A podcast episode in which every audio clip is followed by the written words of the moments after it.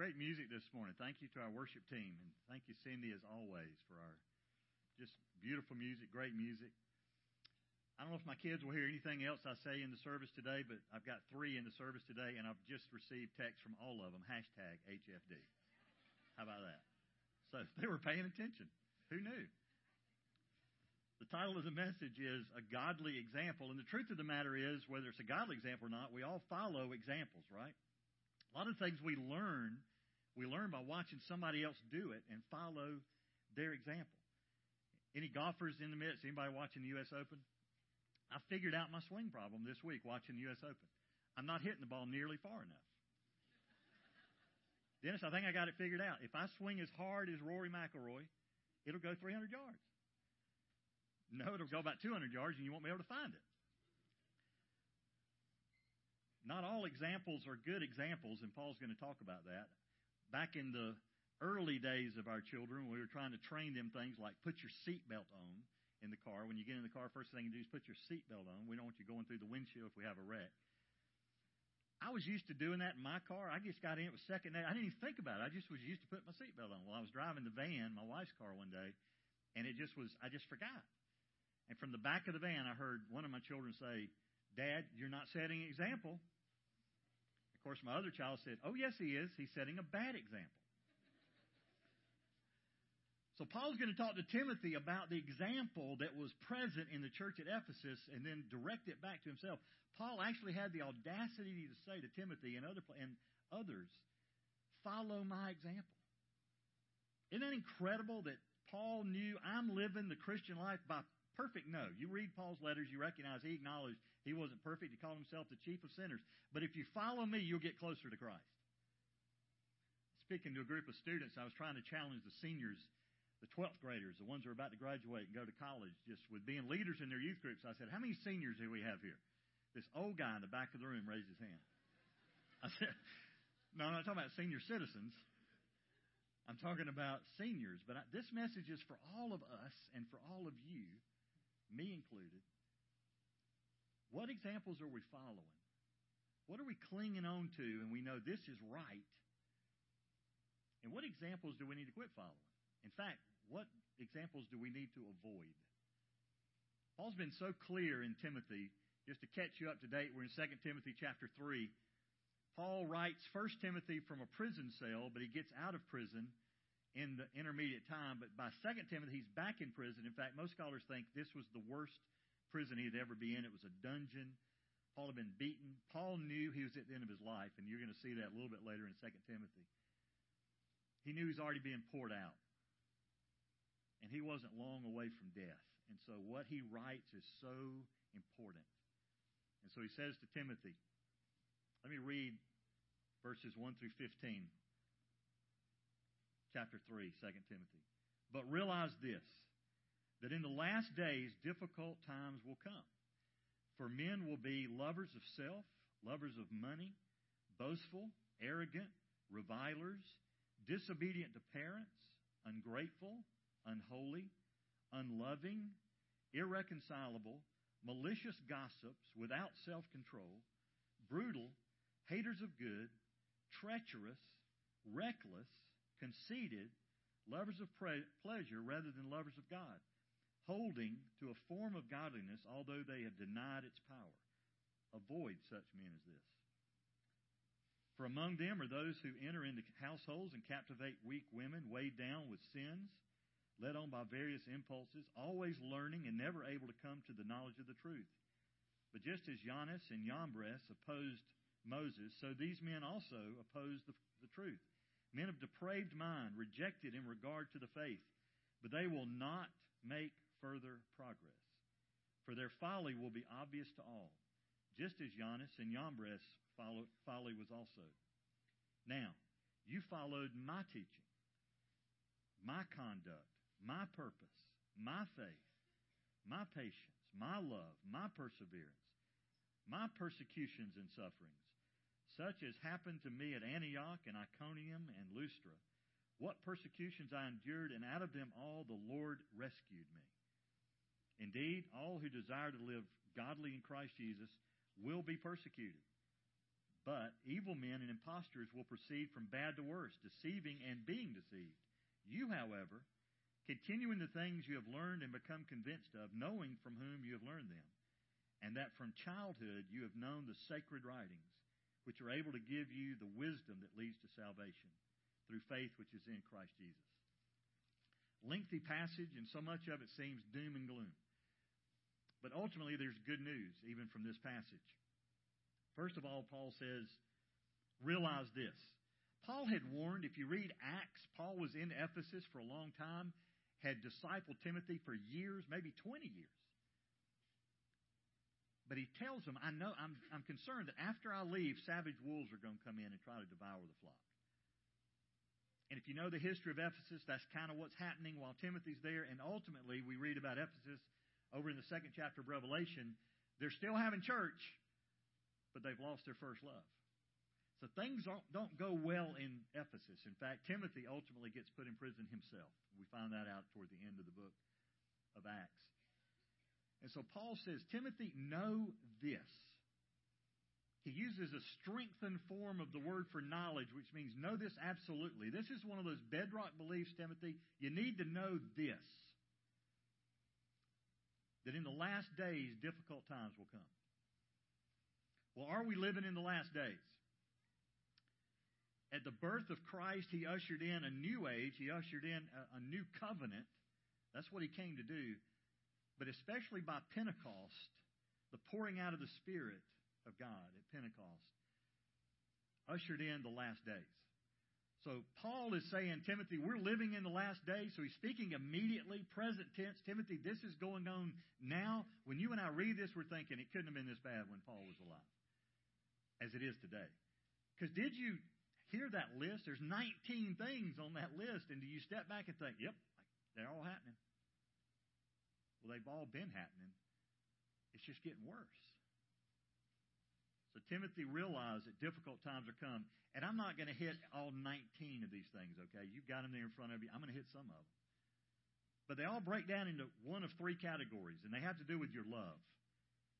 They either are love of self, which is narcissism, or love of money, which is materialism, or love of pleasure, which is hedonism. Have you noticed? I want you to here's a here's some homework for the next few days. I want you to notice every commercial that you see on television. It's going to appeal to one of those three things: either love of self, love of money, or love of pleasure. Some of them appeal to all of them. But I just want you, if you're watching with somebody else, just tell them, right, that's love of self. That's love of pleasure. That's love of money. And we're bombarded by that. The technology that's in our ears and in front of our eyes has got to be so much greater than what they had at the time of Paul. But the, the, the method of the evil one hadn't really changed. He's still attacking us at those three areas of love. In fact, one person's sin, definition of sin is seeking to find meaning in life apart from God. That's what Satan's trying to get you to do. Rather than finding your pleasure in God, rather than finding who you are in Christ, your identity in Christ, rather than finding what you need to possess in Christ, and rather than finding your pleasure in Christ, trying to find it everywhere else. And so he gives specifics. He says, Men will become lovers of self. You become your own God. Once you become the most important thing in the universe, there is in your mind no God, there's no higher being than me, then everything you do revolves around you, and you expect everybody else to revolve around you too. Now, that sounds like a three year old, but some people never grow up from that. So, one of the signs of the last days is that men will be lovers of self and lovers of money. These first two, really, lover of self, lover of money, kind of supply the key to the rest of them on the list. Men are going to become boastful, literally braggarts. That swagger of, hey, look at me, boastful. Arrogant. I love the little definition of this arrogance, meaning appearing above others. If you ever sit in Gary Phillips' office, he has these short chairs. Like my knees are above my hips when I sit in there. Some of you know what I'm talking about. But Gary's on this throne. And I was in there with the youth pastor just last week, and I said, We're experiencing the David Letterman effect. David Letterman was always accused of his chair was always a little higher than the people that he was talking to. I think. So Gary kind of hit his little button and went down back to our level. But I'm sure he's elevated that back up. And I'm not I'm just kidding with Gary. But that's what happens when you become arrogant. You just want to appear above everybody else. Revilers. In fact, this is actually the word blasphemous. But it's not blasphemy towards God. It's, it's called reviler because it's directed towards other people, your fellow men and women.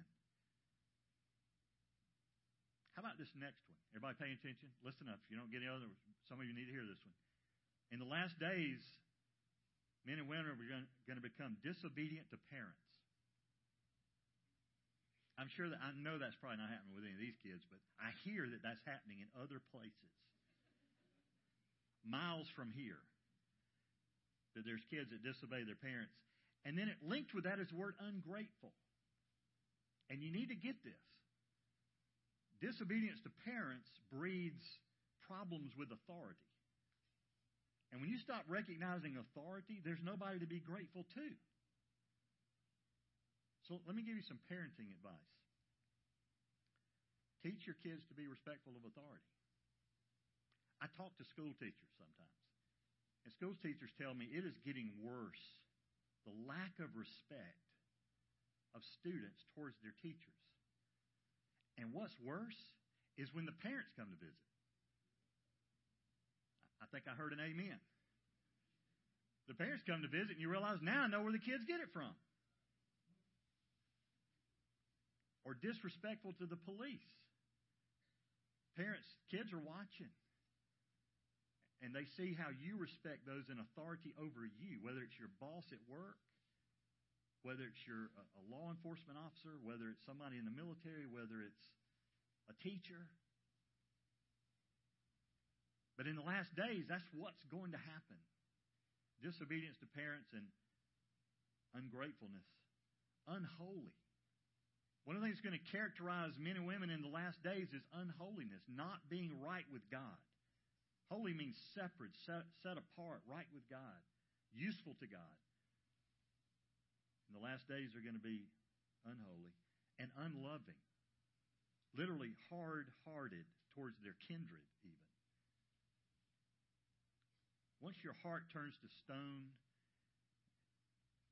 you know what? If, if, you, if you love somebody, then the little things they do that aggravate you are not nearly as glaring. The Bible says love covers a multitude of sin. Once you decided you don't love somebody, everything they do becomes glaring and irritating and annoying. And we have to pray that prayer I've talked about before. God, allow me to see them the way you do. Because right now I'm just being annoyed. And I have to be remem- remembered, God, I'm annoying. and you love me anyway. So we become or they become unloving, malicious gossips, without self control, brutal, haters of good. Mankind's become so degenerated they're, they're, they're not even able to tell the difference between good and bad. They call things that are evil good. Treacherous. Literally giving in to the enemy or surrendering reckless, conceited, lovers of pleasure rather than lovers of God. Lovers of pleasure. What, what happens is when you don't love God, there's an emptiness in you. And so pleasure becomes what you're trying to cram in to fill that emptiness. And guess what? It never is enough. It's never enough. You can't spend enough energy. You can't spend enough money. You can't acquire enough stuff to cram into the hole in your heart that is only fit for God. But when you become a lover of pleasure, you won't love God.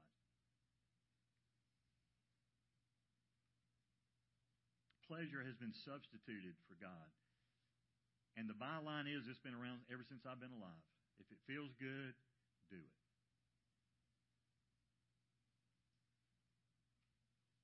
Holding to a form of godliness, they have denied its power. What Paul's saying to Timothy is these people are in the church. These people are claiming to be religious. But it's all surface. It's empty. They cut the very power out of it because they cut the gospel out of it. And that leads to one of three things. If you've denied the, if you're just kind of pretending this form of godliness, but you've cut the gospel out, then it's all up to you. First thing it'll lead to is performance. I've got to be good. And there's whole religions based on that performance. It's almost as if as long as your good deeds outweigh your bad deeds, you're okay. It doesn't work that way. How many sins does it take to make you a sinner? One. And I'm not going to ask you to raise your hand, but I would guarantee you there's nobody here bold enough to say, Yeah, I think that's about where I am. I think one time. No. We constantly think the wrong thing, say the wrong thing, or do the wrong thing. Because we are sinners. But Christ is the remedy for that. There's good news. Don't, don't fill your life with pleasure, fill your life with Jesus. They've denied its power. So it leads performance or comparison. Well, I'm as good as he is. I've joked about this before. I think there's some people think they're going to get to heaven, and St. Peter's going to say, Why should I let you in? And you're going to look around and say, You let her in. I know I'm better than her. It don't work. God doesn't grade on the curve. God doesn't grade on comparison. It's not about your performance. It's not about who you're better than. The ground's leveled at the foot of the cross. We all come on equal footing. Third thing that it leads to is frustration. A lot of people, I think, have given up on God because all they tried was religion. And if all you've tried is religion, you will be frustrated. And you'll think, well, I tried that. No, you haven't. The word religion and the word religious are used about 10 times in Scripture. Only one time is it something good. Most of the time it's something God's condemning. So why are we seeking to be religious instead of having a relationship with a loving Father who sent his only Son to die for us, to pay the penalty for our sin, so that we could be right with him? And then he mentions such men as these who enter into households and captivate weak women. Literally, the word enter means to sneak into. Here's what's happening in these households is these women who are weighted down by other sins are listening. They're, they're desperate for a solution to their problem, but instead of turning to God, they're turning to the advice of ungodly men. And now you don't even have to have a knock at the door to get this advice. Just turn on the TV or the internet. And people in the guise of religion will answer all your questions. But they've cut Jesus out of it. It's all about you. So be careful. Still happening today. Always learning and never able to come to the knowledge of the truth. Isn't that amazing?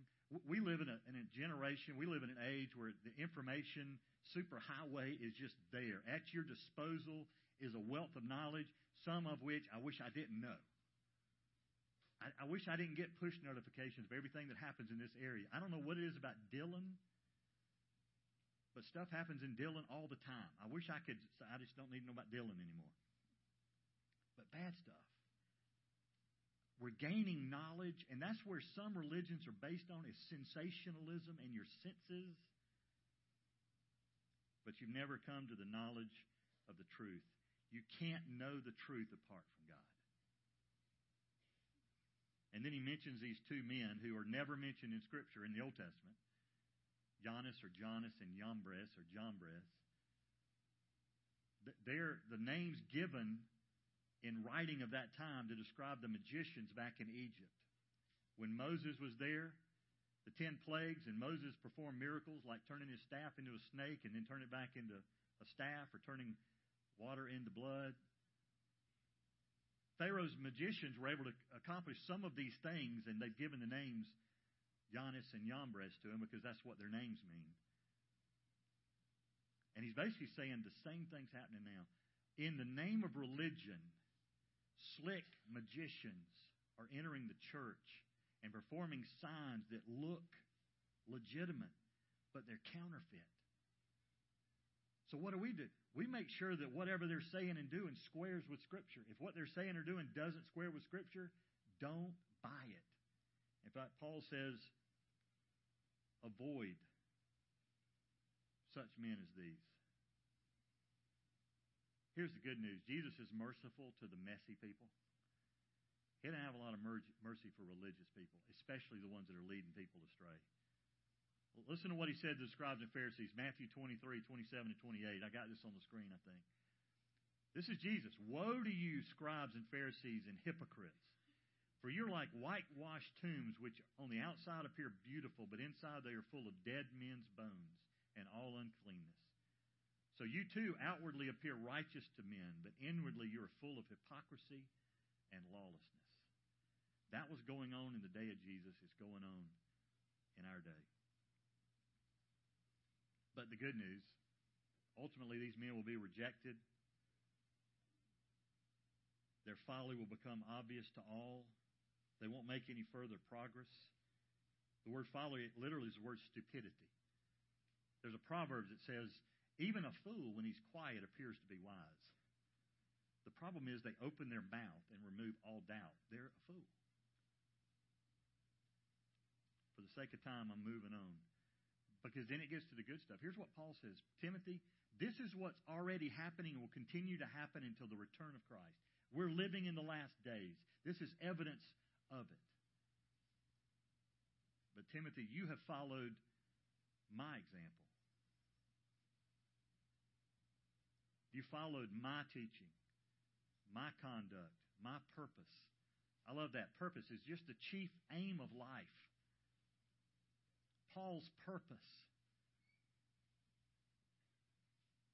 Paul's purpose in 1 Corinthians, he says, I pray that I would be a faithful steward of the mysteries of God. Paul wanted to be faithful to his Lord and Savior. You followed my purpose. You followed my faith. You followed my patience. You followed my love. You followed my perseverance, my persecutions, and sufferings such as happened, and he names three towns that were right in Timothy's backyard. It's where he's from. And Timothy had been with him and seen Paul suffer. Paul was beaten and left for dead. And Timothy's aware of that. But then he says, out of all of that, the Lord rescued me. And here's where I want you to get this. I've said this myself, and God really hit me with this thought this week if you feel like the world is spiraling out of control, it is not. God is sovereign over all of it, and God told us this is exactly what would happen. We're afraid of the devil and the fact the power he has and the influence he has. His power is limited. Yeah, he may cause suffering for a time, but he doesn't win. I've read the end of the book. Don't wait for the movie. So the next time you think the world is going to hell in a handbasket, that's where the world's headed for. But that's not your destiny. As a child of God and a joint heir with Christ, that's not where I'm going. So Paul says, Timothy, follow my example. And the fact that the Lord rescued me. And then verse 12 is a verse that hurts a little bit. Indeed, all how many people are included in the word all? Anybody left out all? All means all. All who desire to live godly lives will be persecuted. Jesus put it this way in John 15, 18, and 19. He says, If the world hates you, you know that it has hated me before it hated you. If you were of the world, the world would love its own, but because you're not of the world, but I chose you out of the world, because of this, the world hates you. One of the things about being a believer is you're a constant reminder to the world of how wicked they are, and it makes them mad, and they take it out on you. So, yes, there's persecution.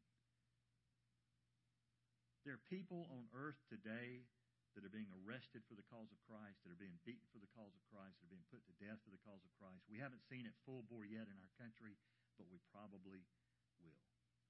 Other forms of persecution are losing your job, losing friends, being talked about, being gossiped about, being demeaned, being fearful.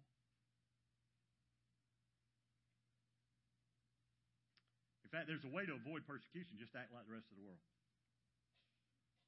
that is not what we're called to. We're called to look like Jesus, and that's what God began in our life the day we trusted Christ as our Lord and Savior. He began a work of sanctification that we're going to look more like Jesus, and it's going to tick some people off. But for other people, it's going to give them hope.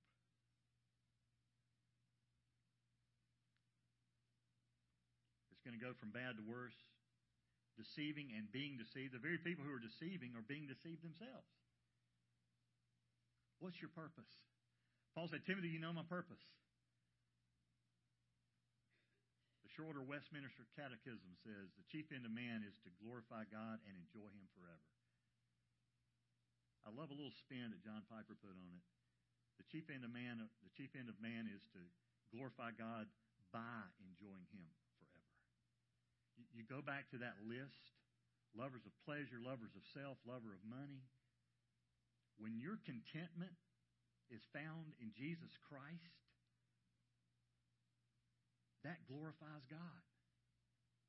When your contentment is found somewhere else, that is sin glorify God by enjoying Him forever. All of the fullness of God's blessing is in Him, and it's available for you. Let me close with this thought. The last thing he says is to hold to your convictions. He's literally saying, Timothy, you've got a grip on it. Don't let go. The writer of Hebrews said it this way in 10:23. He said, "Hold fast the confession of your faith without any wavering, for he who promised is faithful." When Satan comes to you and says, "Let go of that," I want you to look like a three year old with a full set of teeth. Uh uh-uh. uh. Because I've seen that look before. I'm getting it from my dog now. Our dog's a year old. She loves for you to throw things and she brings them back. She just won't let go of it when she brings it back. Like, you know, the, the point here is you got to bring it back and let go so I can throw it again. So you, you'll try to pull it. You can't pull it out of her mouth without jerking her teeth with it. Then she repositions her bite on that thing. That's when you lose a finger. And I just want to be that tenacious with what I'm holding on to, and that is this Jesus Christ is my Lord and Savior. He will never leave me or forsake me. No matter what happens in this earth, God is still in control. He is supernatural, He is sovereign. It's His world. And we know the end of the story. And he just reminds Timothy of Timothy, just remember what you've learned and who you learned it from. He's already reminded him in 1 Timothy, you learned about God from your grandmother and your mother.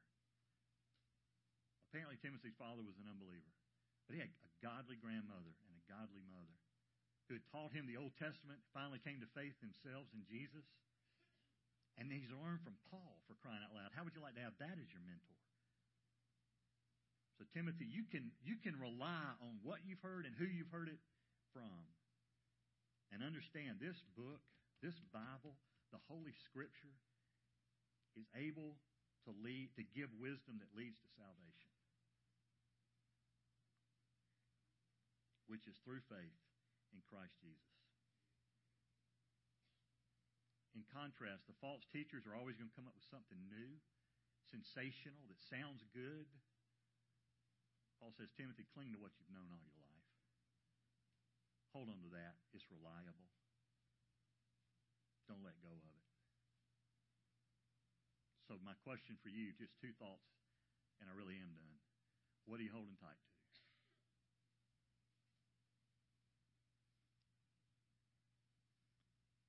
And then, do you recognize the power of the Word of God is able to change lives, even those people who right now are teaching falseness, even those people that are charging hard away from God?